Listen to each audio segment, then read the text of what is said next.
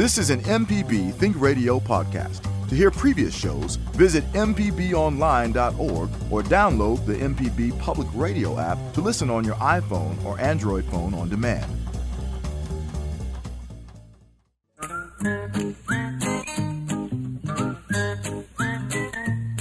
Okie dokie, folks. Welcome back. Horticulture Felder Rushing, and welcome to the new new year, 2022. Hey, Java, how you doing, man? How'd the kids get through Christmas and all? Oh man, we on the other side, so I, I guess it was okay. you, did you get enough snow to play in in Jackson, or we got mostly up in North Mississippi? No, we didn't get any. Well, we got a, I guess. Well, I don't know if you would call it a dusting, but we had some snow fall, but nothing stick. You know, it's not anything to even build a, a miniature snowman. Yeah, well, you know, I, I I stay tuned even though I'm over in England right now. I stay tuned. I, I, I'm always up on. Know, I want to know what's going on in my yard, and luckily I've got a a security camera, and I can watch what's going on in my yard. And I didn't get much. Just uh, you know, just looked like it was blowing a whole lot. But uh, anyway, everything seems to be going pretty good. Everybody finally got what we normally call normal winter. Finally, I mean, it, we we didn't have a winter until till January. It was just it was unreal. It was fall. Yeah, that's a, the good thing about this time now, with it being, I guess the the seasons and the temperature have finally lined up. yeah, yeah, yeah. So that's what gets a lot of plants. You know, so many people worry about covering their plants up, and you know, covering makes people feel better. It really doesn't help plants that. If it gets down below the the mid twenties, covering doesn't help at all, but it does make people feel better as long as they uncover the plants when the sun comes out, because that can, you know, that's like being in a car with the windows rolled up. It can get really steamy under there. But I think overall, it's just like what was it? Was it last February we had all that ice? Was it January or February? We, no, it was it was last yeah last February we had the kind of historic ice storm. Yeah. Oh yeah, yeah. I mean, it was. I got down to nine degrees, and a lot of people say oh, I need to cover my rosemary and my oregano. I'm thinking those things are growing in a box in the back of my pickup truck, and they made it just fine. But it, it, at the same time, a lot of camellias get lost. A lot of people. I mean, come on, we don't need roses in January. It was time for them to get burned. and, and, get booglified. yeah, booglified. My friend Clayton Allen coined that phrase when it gets turned nasty and all. But anyway, I know we got a whole lot of uh, we we just have a, a whole lot of things we can be talking about this time of year uh, that we can't do much about. Well, we can talk about it. So I'd like to open the phones up if people want to give us a call, and it's toll free one eight seven seven MPB ring. And Java, uh, who, who's our phone greeter today? Is it Kevin? Yes, sir. You know Kevin Farrell. He's in place and ready to talk to the people. All righty. Well. Um, I'm, I'm sitting here. I'm looking out. It's actually snowing outside where I am, and uh, I'm wishing I was looking out my window in my house, uh, making sure that some of my my my paper whites are doing okay. A whole lot of people were worried because their daffodils come up early, and I'm thinking they're supposed to do that. They come up early in in Ohio, but the the ones that we grow in the deep south, they don't grow so well up north. The paper white and the jonquils, they're very early, and a really hard freeze can nip them back or even kill them. But most of the time, they bloom just fine right through this, this kind of weather. And by the way, there's some debate about whether paper whites are daffodils or not, uh, or jonquils, or the daffodils or narcissus. And I go through this every year, but the, the, the fact is, narcissus is Latin for daffodils, which is how English people, English-speaking people, call narcissus. But there's paper whites, which have a little cluster of fragrant flowers. There's a little tiny jonquils with a little skinny re- quill-like leaves. And there's all sorts of other kinds of narcissus and daffodils. But anyway, the paper whites, the jonquils, they bloom early. They should be fine unless they dip down into the mid or lower teens. So anyway, we got any calls yet?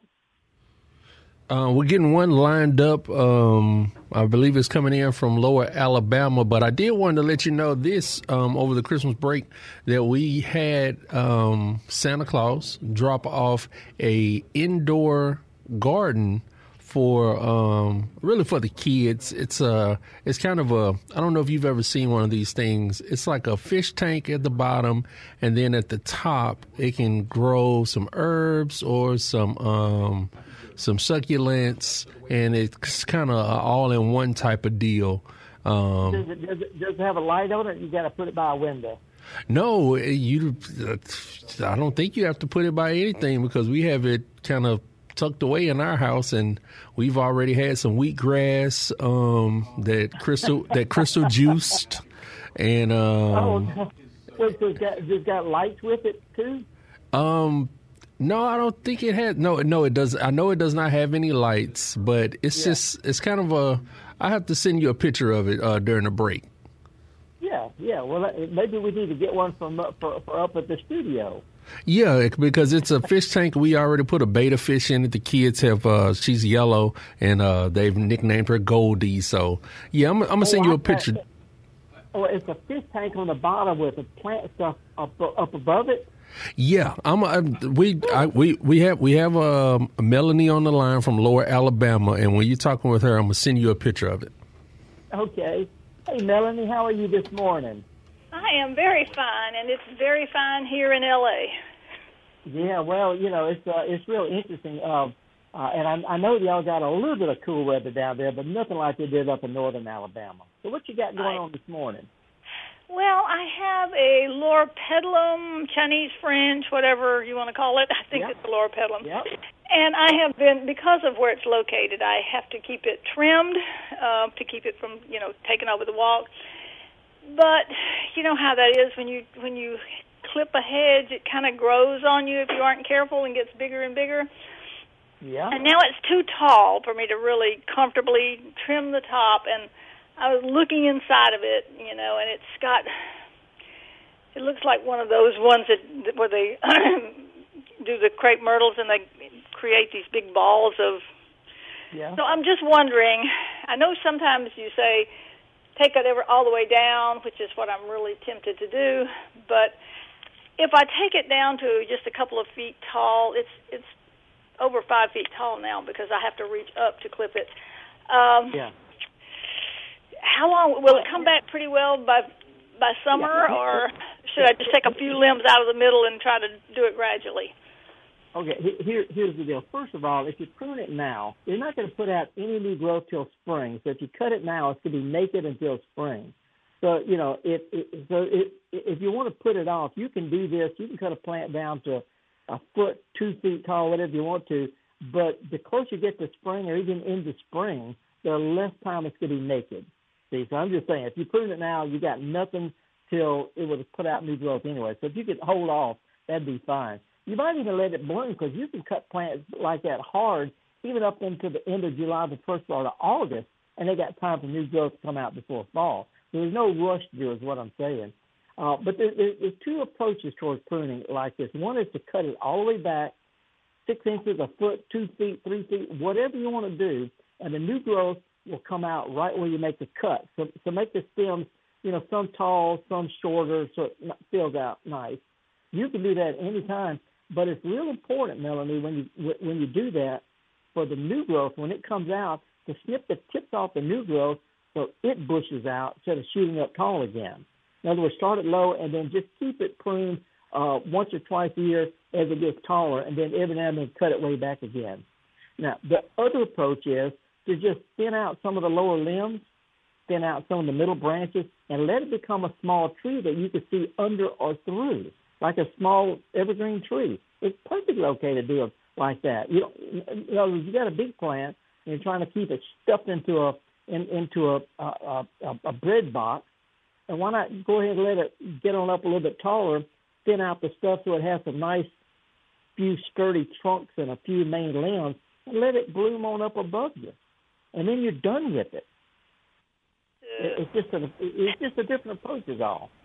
Yeah, I understand that. I just I this is it, it needs some fullness right where it is, and there are other plants around it that I don't want it to get tall enough to shade them well, out. I guess you know, so I think I'm going to if if you want to keep a big plant small, you have to just steel yourself every three or four or five years, cut it way down, let it come back out, and then keep pruning the new growth to make it bushy instead of shooting up tall. And that to be the hardest part of pruning is going out there and it's growing so good, and then you got to take all those little tips off.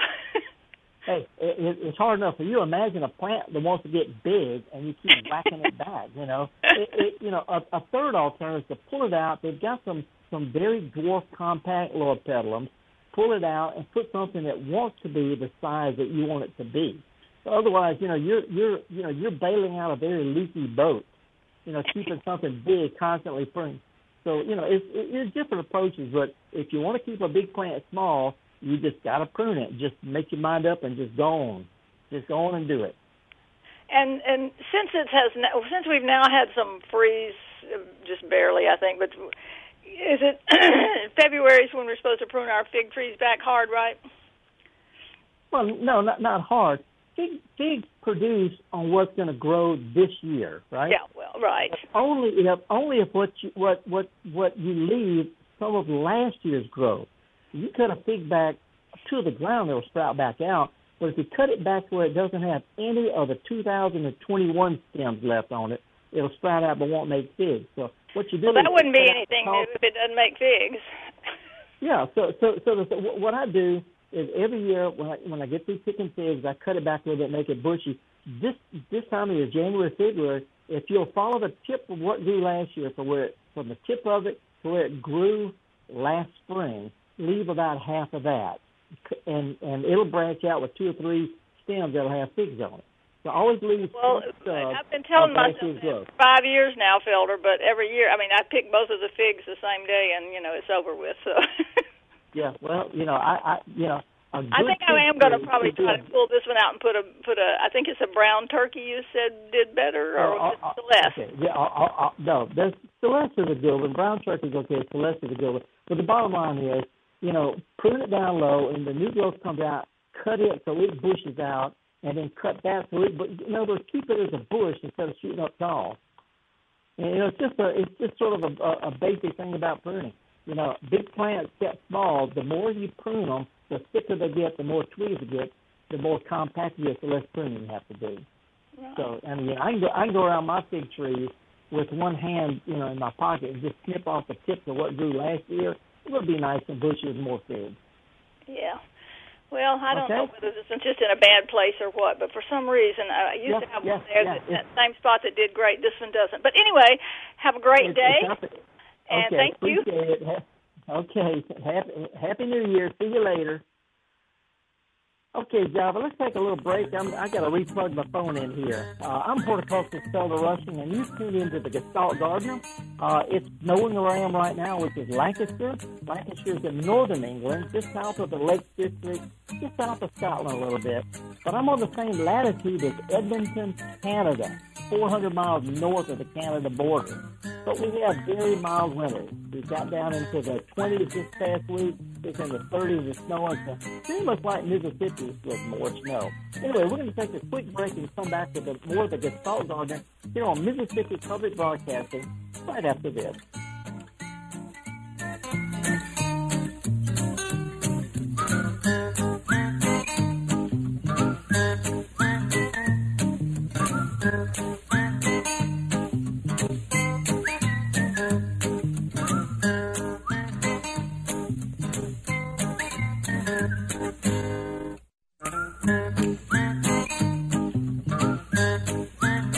Okie dokie, folks. Welcome back. Horticulture Felder Rushing and Java. Let me let me ask you something. Uh, did you get that picture I sent you?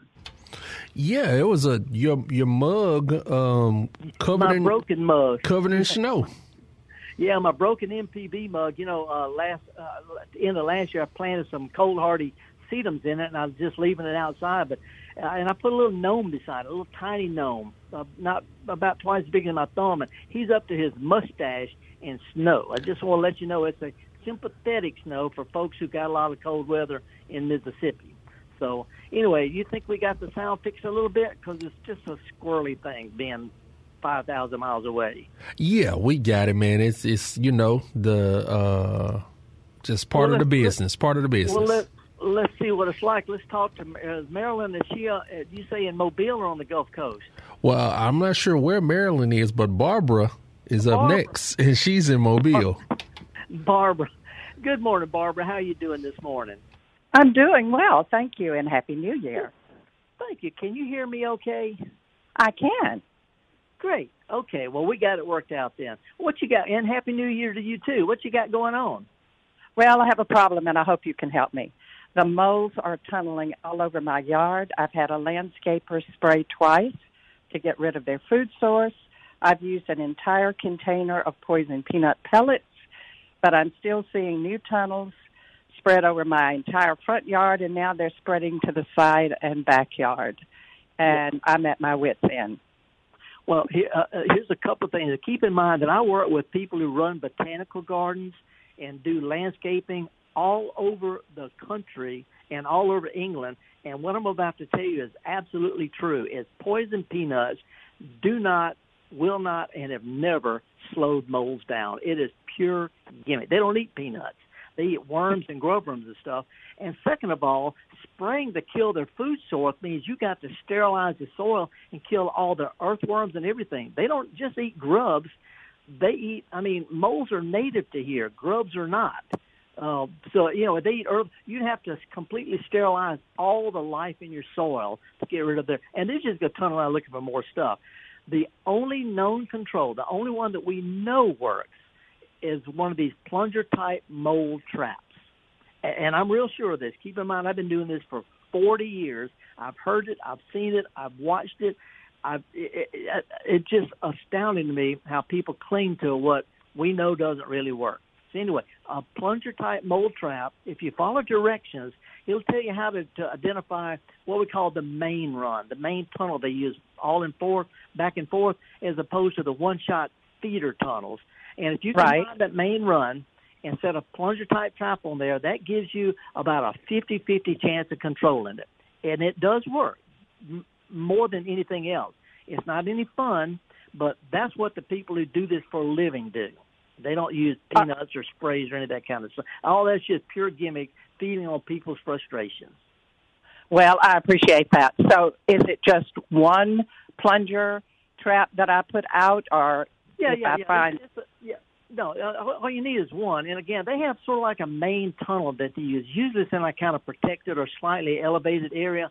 And then if you'll go around where they're doing really active work and just lightly push down on a few with your foot, if they're pushed back up the next day, that's the main run.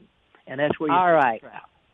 That is so helpful, and I thank you for that information. Okay, all right, and, and keep in mind, for what it's worth, what they do, unless you get out, unless you're playing, you know, ball games or something like that, it's more unsightly than anything. It really doesn't harm the lawn as much as it bothers us. I'm real sure of that. But uh, if it's really bothering you, mold trap is the only surefire thing to work. All right, if that doesn't help me, that if that doesn't work for me, then I'll just learn to live with it. Yeah, you you don't wear bifocals by chance, do you? I do. Take them off, the mold disappears. I'll have to do that. Thanks so good, much. Good luck on it. All right. Uh, you, you know, okay, appreciate it. You know, Java, there's all sorts of people are going to say I'm an idiot for what I just said, but I'm going to stand by it because I've seen so many people try so many different things. And, you know, the, the, the chewing gum that Paul Harvey used to talk about, all that kind of stuff, it'll work occasionally for some people, but overall, no. I just got to stick with what we know. Yeah, I think sometimes some one person tried it somewhere one time it worked and then it just got spread around. Yeah, it does bother me though. That a lot of people go out and they put a lot of poison on their yard, trying to kill the grub worm, to kill the food source. But moles also eat earthworms, and you know, and you got to put a lot of poison out there to get rid of what you know. So they have the stuff to kill the the grubs out there. Grubs are just a small part of moles' food. So anyway, it's just they're, they're, they're, people are frustrated and the grasping at straws. So anyway, I know that a plunger type trap works if you're persistent and follow directions. So anyway, there's that. well, let's stay on the phones and talk with uh, Thomas uh, from the Gulf Coast right now. Hey Thomas, good morning. How you doing, man? I'm fine, and how are you doing? How's your mama and them? How's mom and them? They, well, mom, mom, mom's been gone all these years now, but her her spirit is still keeping. You know, I, do you got any children by any chance?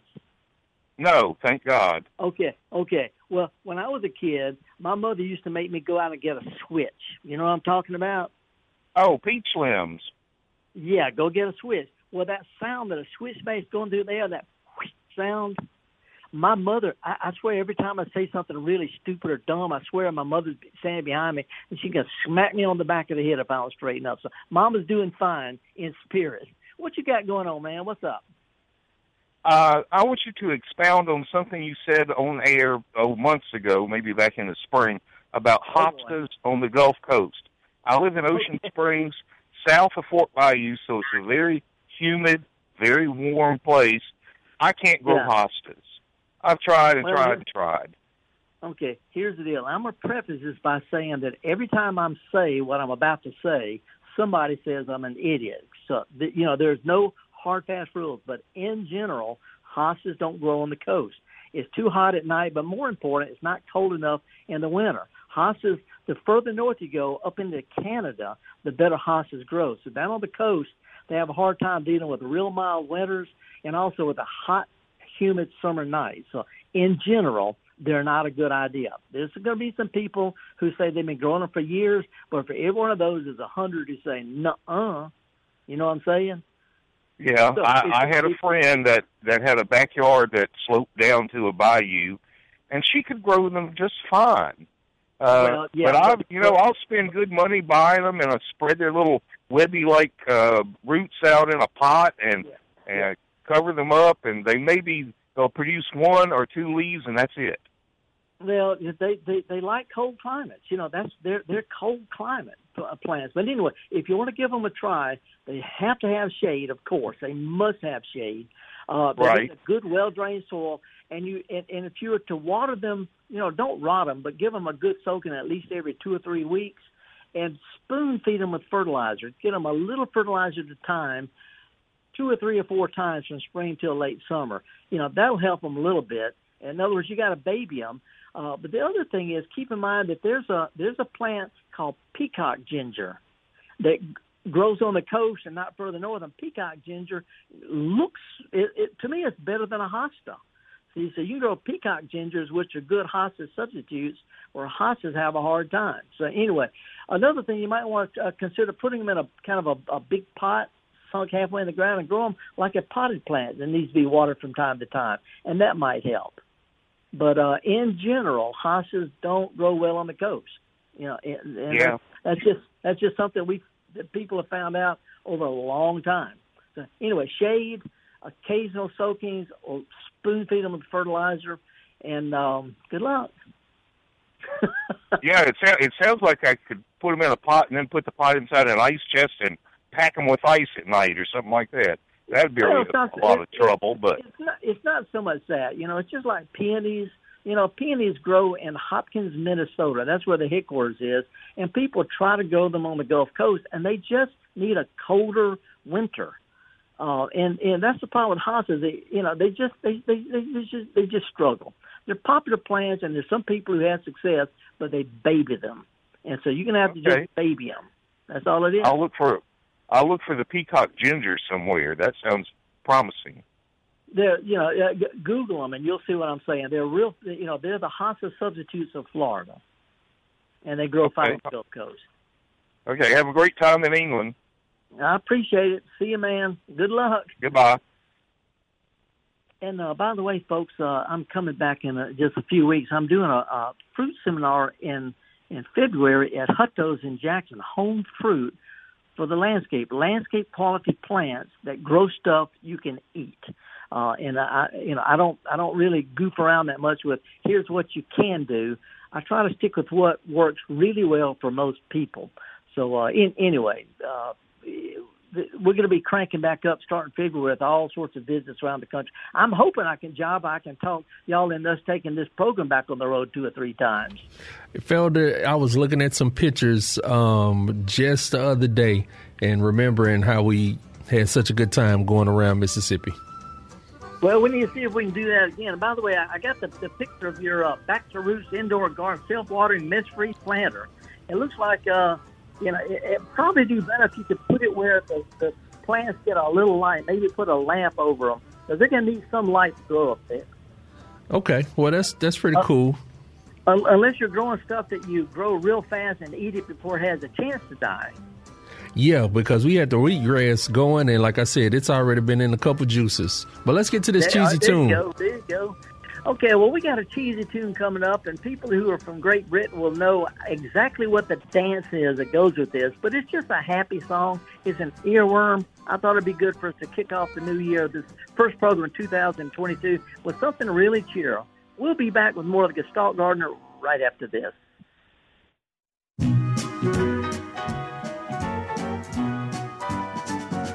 Bring me sunshine in your smile.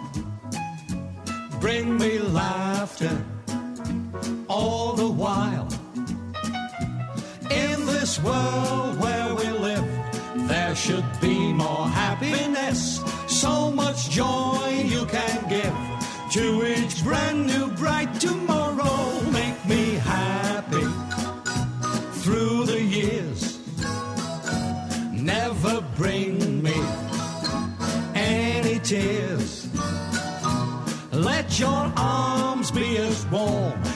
The sun from up above. Bring me fun, bring me sunshine, bring me love.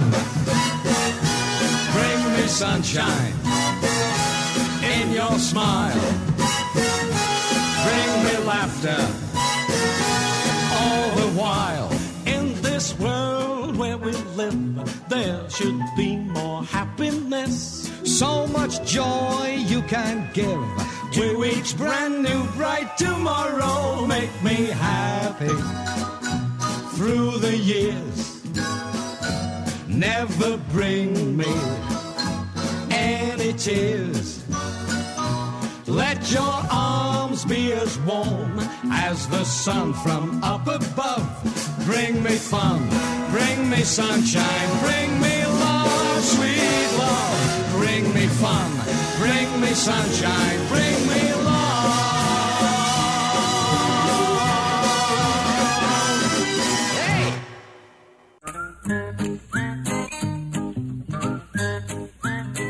Okie dokie, folks. Welcome back. Horticulturist Felder Rushing. And you know what? I bet if you walk out in your yard, you know, the next time it's warm enough to walk out there and look around, look at your grass, I bet you're going to see all sorts of little bitty green things growing that aren't grass.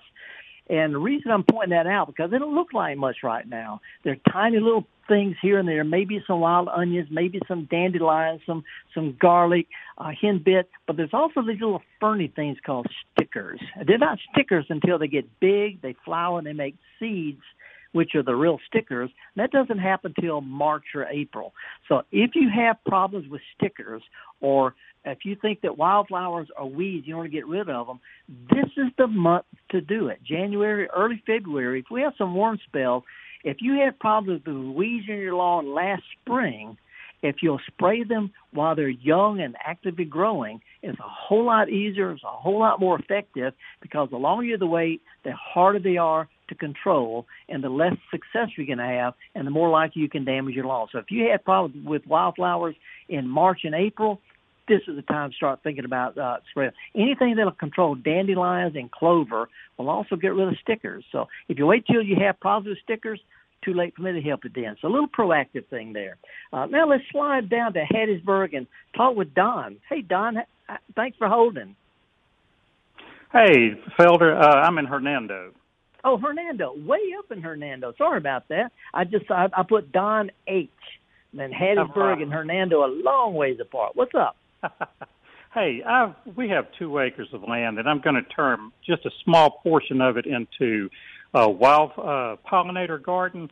And Yeah. I did this last year, and I just uh, we put out some uh, different kinds of seeds, and the flowers came up great, along with some a lot of native what I would think would be weeds. They grew up like five, six feet tall, and had these teeny tiny little blooms on them. And those were Yeah. fantastic because that's where all the honeybees went to. Where all, all of those ones, everything that came up that I didn't plant, uh, that's where the honeybees came to. The butterflies and all of the other Yeah. things were, Yeah. were great Yeah. on what I planted. My question is this. Along with those wildflowers native that came up along with the seeds, I planted with a lot of pasture grass. This is an old pasture that I'm doing this in. Right. and it had Right. all this pasture grass that came up really thick and was really hard to mow once I was to the point where I wanted to mow it all down, you know, after Right. it went to seed. So my Yeah. question is, is there anything that I can do about all that pasture grass to keep it down to, and, and keep all of the flowers coming up? Well, there, there's a couple of things. Uh, it, first of all, an overview, is if you ride along the interstates or along rural roads where they don't do a lot of mowing and spraying, where they just mow maybe bush hog maybe twice a year, where all our, our really good wildflowers are blooming, with a, you know, you'll notice that that's mostly grasses. You know, grasses and wildflowers go hand in hand. You can't have just Right. wildflowers that have. So, in other words, the grasses are always going to be uh, part of it, whether you see it as a problem or a challenge or whatever. So don't expect to have just pure wildflowers. That ain't that that that, that ain't natural. um, the other thing to keep in mind is a lot of our best pollinators and wildflowers on this side of the Mississippi River and our, our, our warmer, more rainy, acidic type of soils are going to be bigger late summer, fall blooming wildflowers as opposed to the spring ones you see in Texas that burn out when it gets hot and dry. So they have early spring, low growing wildflowers. We have taller type of things that bloom in the summer and the fall. That's just the, the nature of our climate. So uh, if you want to have a wildflower meadow, let me suggest before we get to what you do about the grass, to put something out there that's a hard feature that makes it look okay for that stuff to be waist high. Put you a bench out there and mow a double wide strip to it. Put a little uh, little section here and there of uh, split rail fence, an old tractor. Put anything out there to make it look like a, a, a- meadow that's going to be knee high to waist high, and then just mow around the edges of it and mow some paths through it to make it look like it's okay instead of just a big patch of, of, of weeds. No, no, Yeah, you- design, yeah, design it a little bit is what I'm saying. Uh, Right. Yeah, you gave that uh, instruction to someone yeah, several several weeks ago, and that's Yeah. exactly what I was going to do. With the, I was just going to do it in strips, so that when you look across the whole expanse, it's going to look like all one big, you know, Yeah. meadow. But then once you get Yeah. in there, you just go down the paths. That's exactly what we wanted to do.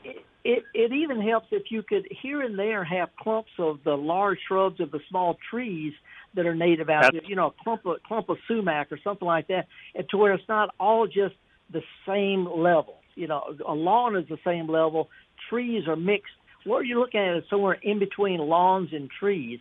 And so if you can mix stuff up like that and mow around little groups of trees, you'll find that the tall stuff in your meadow will look better next to some even taller trees, sort of like the edge of a woodland between the woods and the and and the the mowed area. That little in between thing. In other words, just scatter some bigger stuff.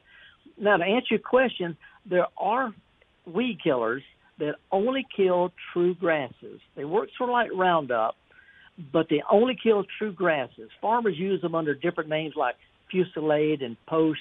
There's a whole bunch of different brands, but they only kill true grasses. You can spray them over everything, and only the grasses will die. The trick is, though, they work on young, actively growing grasses, not when they're big or starting to flower. So, you know, Right, right. you know, late spring, early summer, you know, a couple of days after good rain, there's some stuff you could selectively spot treat here and there to knock the worst of the grasses down, and uh, and, and they right. really do work.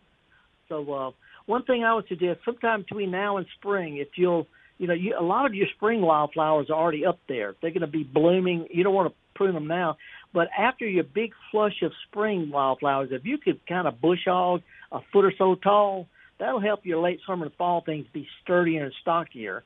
So the two Oh. times to mow a meadow, one is in the fall after frost, cut everything down real close. The spring stuff will come up fine.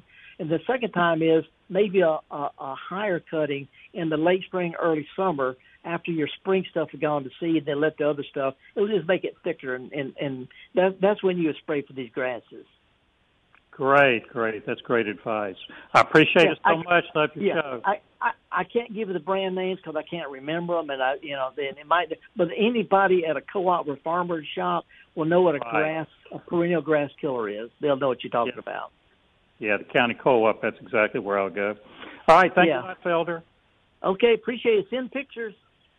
All right, yeah, I will. Thanks. Bye bye. Okay. Okay, Java, what's up, man? Uh, we're going to get ready to go ahead and take our last break for the hour, but as always, you know, we welcome more calls before we end up the show. Okay, toll free one eight seven seven MPB ring. By the way, Java, um, you know we because of the holidays we had repeat broadcasts. Well, I got a, a sweet email. Uh, I to get an email. I saw on the Mississippi Gardening Facebook a woman named Carolyn from the Gulf Coast said that she tested positive for COVID. She's doing fine, but she really missed our little ray of sunshine last week on on MPB. So I appreciate folks who tune in to MPB as a ray of sunshine. I'm glad that we're part of it here on Fridays with the Gestalt Garden. We're going to take a quick break and come back and uh, got the lines wide open. If you want to give us a call, it's a good time to sort of kick around some ideas. And I'll try not to be too stubborn about it. Anyway, give us a call, toll free one eight seven seven MPB ring, and we'll be back with the Gestalt Gardener right after this.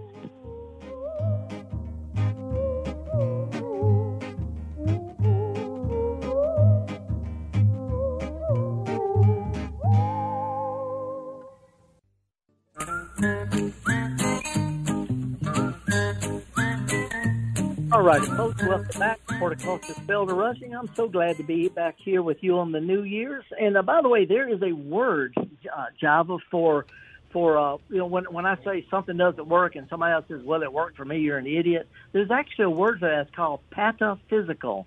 P-A-T-A physical. It's the unofficial science of imaginary solutions. I like that. Pataphysics it's it's it's a pataphysics is uh, about the law that governs exceptions, and there's always exceptions. No matter what we think, there's going to be somebody says you're an idiot. I did it this way and it works fine, and I celebrate that. But uh, anyway, just keep in mind the back of my mind is that thing called pataphysical, the science of imaginary solutions. Whew, well, I will say something that's not pataphysical before we go back to the phones is the way this show makes people feel each and every Friday and rebroadcast on Saturday because uh, just got an email from um, Robert up in Hattiesburg and it says, Hi, Felder, the tune you played today was the signature tune of the Morecambe and Wise show that kept Morecambe us and Wise. Morecambe and Wise show that kept us laughing in the UK during the 60s and 70s. Thanks for the memories. You bet. I know. Well, he also knows that the end. It's sort of like the uh, uh, Smothers Brothers or Laugh-In. You know, there's a couple of guys who did skits and funny, funny stuff in England. But at the end of every program, they skipped off the stage to that to that tune. So anybody from Britain knows knows the the, the dance you go with that. But anyway, we got any callers on the line? Yeah, let's go to Don in uh, Corinth. Hey Don, what's going on up in Iceland? You got some snow, I bet.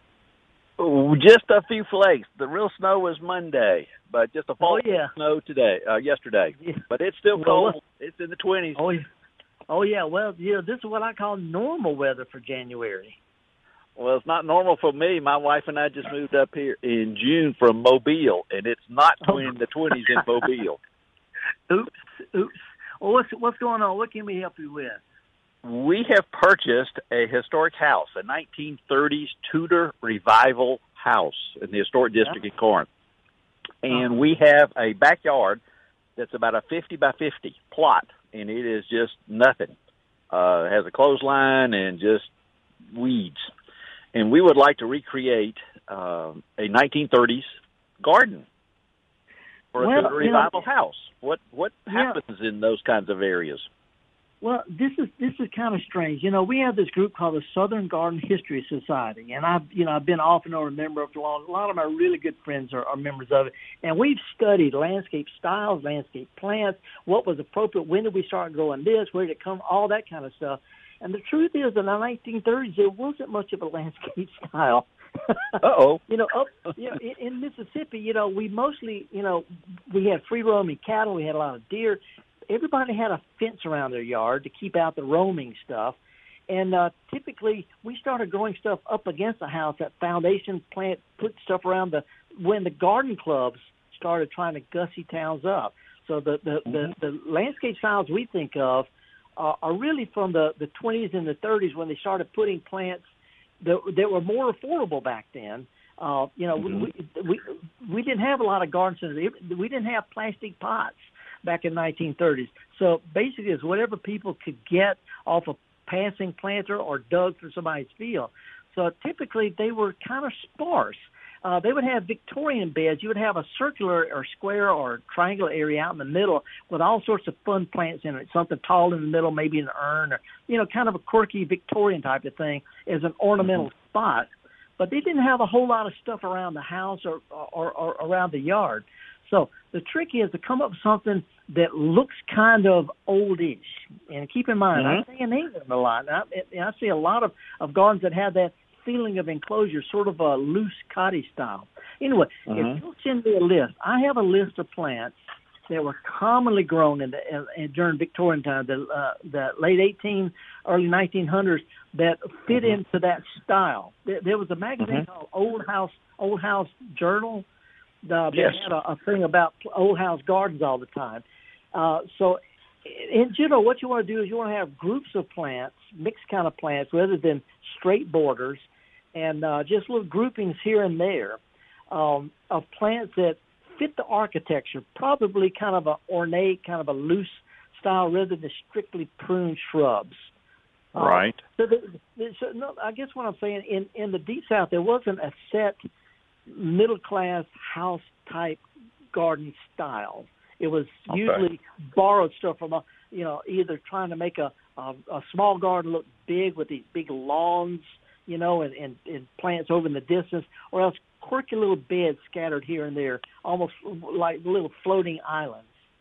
Okay. Did they have any paths or brick paths or oh, yeah. anything yeah, like yeah, that? Yeah yeah, got to keep in mind, you know, until World War II, people couldn't afford lawnmowers. You know, we didn't have cheap gas engines until the late 30s hmm. and the 40s, and so they had push mowers, and they had more more paths, mowed paths than wall-to-wall grass.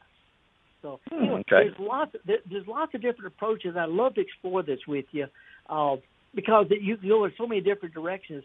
Shoot me an email sometime, and let's take it from there because you you can have a lot of fun.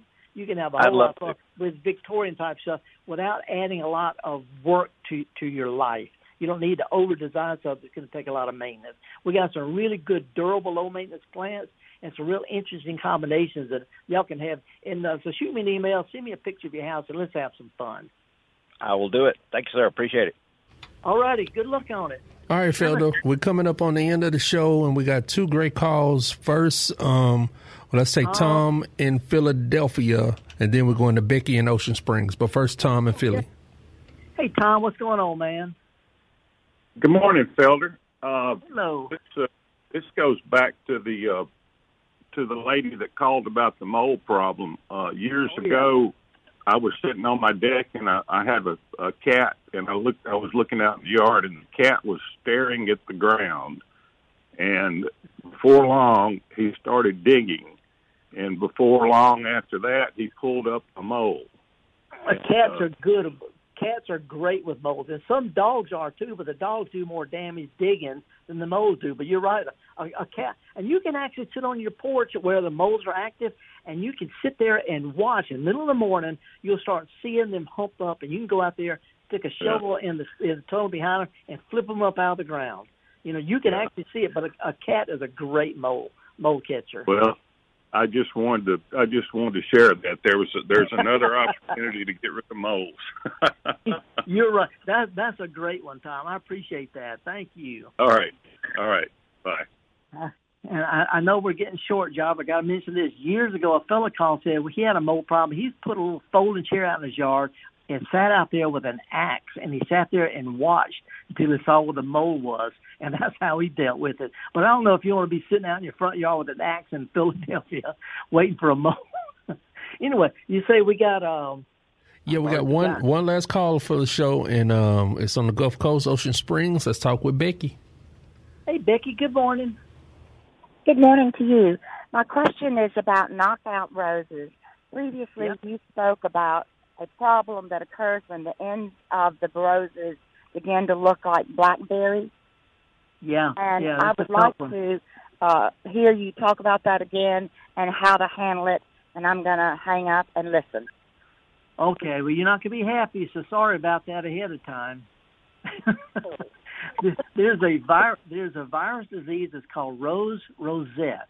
It gets into plants and it causes the new growth to be all twisted and and and, and gnarly and just it just really boogers the plants up and there is no control for it. Once you get a virus in a plant, you can't get it out. There's no sprays and no treatment. And the only recommendation other than living with it is to pull the plants up.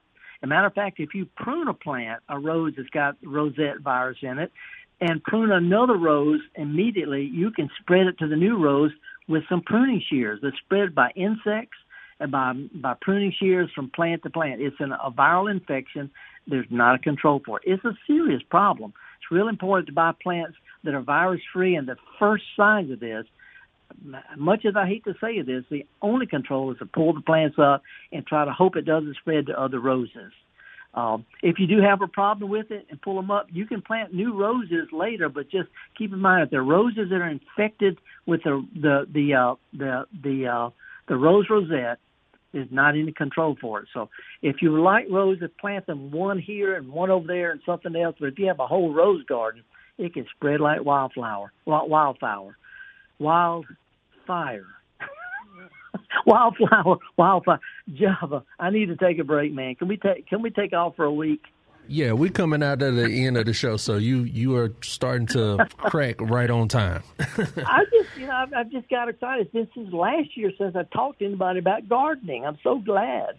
And we'll be back same time, same place. And uh, maybe I shouldn't say it on air, but Java, see if you talk to folks in us taking this thing on the road two or three more times this spring. That was so so fun last year. Yeah, I really can't wait. Um, I, I don't even have to speak this one into existence because I know it's going to happen. Go back to uh, the Max in, Mer- in Meridian because that place is that place is awesome, and we had a great time uh, talking with the people up there. Well, if nothing else, maybe you and I could just hop the pickup truck and drive someplace and just call in from somewhere on a Friday. Hey, we get somebody to work the boards, and I'm down. I tell you what, man, it's been a weird. Last year was weird. I'm hoping this year is a whole lot better. But gardening gives us hope. Gardening gives us hope. There's, you know, you can plant stuff, and if it doesn't work, it's just gardening. But if it does work, it's something maybe you can share with your neighbor or children. Job, I hope your kids do well with that with the new little garden on top of the of the, the goldfish uh, the goldfish aquarium. But folks, if you've got African violets need to be watered, water them. If you've got plants need to be pruned, prune them. But main thing is do something that makes a difference in somebody else's life. Take a kid to a garden center, get them a little sack of bulbs or a pansy or something, and take them outside and show them how to do what we do best, and that's get dirt. Gardening is not just maintaining stuff. It's about growing and moving forward and sharing with others. Now, as they say on another English program, it's called Gone Fishing, they always end with the, when they let a fish go, they say, and away.